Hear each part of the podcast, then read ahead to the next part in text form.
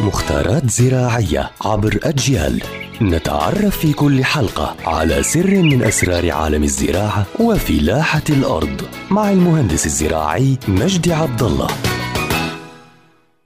أهلا بكل متابعي ومتابعات أجيال عبر منصاتها الاجتماعية المختلفة.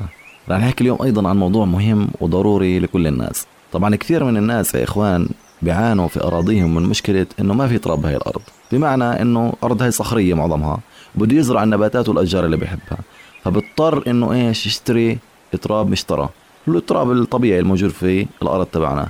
طبعا التراب له مواصفات، اولا إنه يكون أقصى حد متر ونص لمترين. بمعنى أنت بدك تجيب تراب من برا يعني ما يكون الجرافي اللي بدها تحفر لك بالأرض شايل تراب من عمق 5 متر 6 متر 10 متر لأنه هذا التراب بيكون تراب ميت يعني غير صالح للزراعة بتسطح بموت الأشجار والنباتات فالأصل إنه التراب يكون بعمق متر إلى متر ونص. وما يكون تراب طيني يعني بيعمل زي لبص لأنه أثناء الري بيعمل زي كتل فبخنق امتداد الجذور وبعيق النباتات وبعيق تطور هاي النباتات.